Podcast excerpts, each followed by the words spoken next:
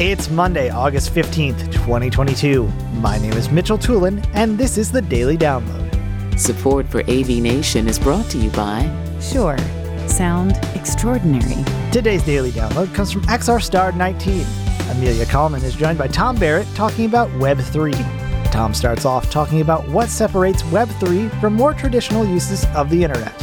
So Web3 domains serve the same function as Web2 domains. They they map very user friendly identifiers to longer uh, internet addresses. So in the case of Web two, it was an IP4 or IP6 address. In the case of Web three, are the cryptographic addresses for for digital wallets, for example. And so that's the main use case. It's digital wallets, it's digital identities.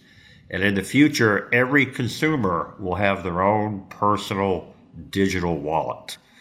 And this wallet will not just be for managing cryptocurrency and NFT collectibles like Bored Apes, but also as a single sign on and as a repository for personal data that a consumer might be willing to, to share, such as your medical history uh, when you visit a doctor in a foreign country. So on, on Web 2, they say if you're not paying for the product, you are the product.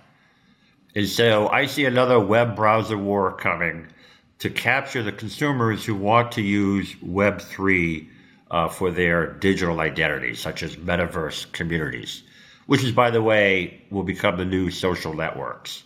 And that's why Facebook is investing billions, not only in renaming themselves, but also to pivot into Web3 technologies.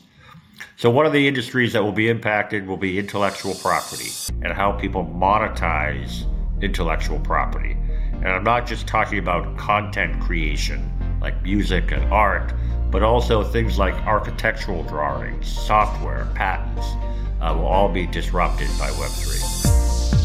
Thank you for listening to today's daily download. If you like this podcast, make sure you subscribe and comment on iTunes and also check out all the other fine programming we have here at AV Nation at avnation.tv, avnation.tv the network for the AV industry.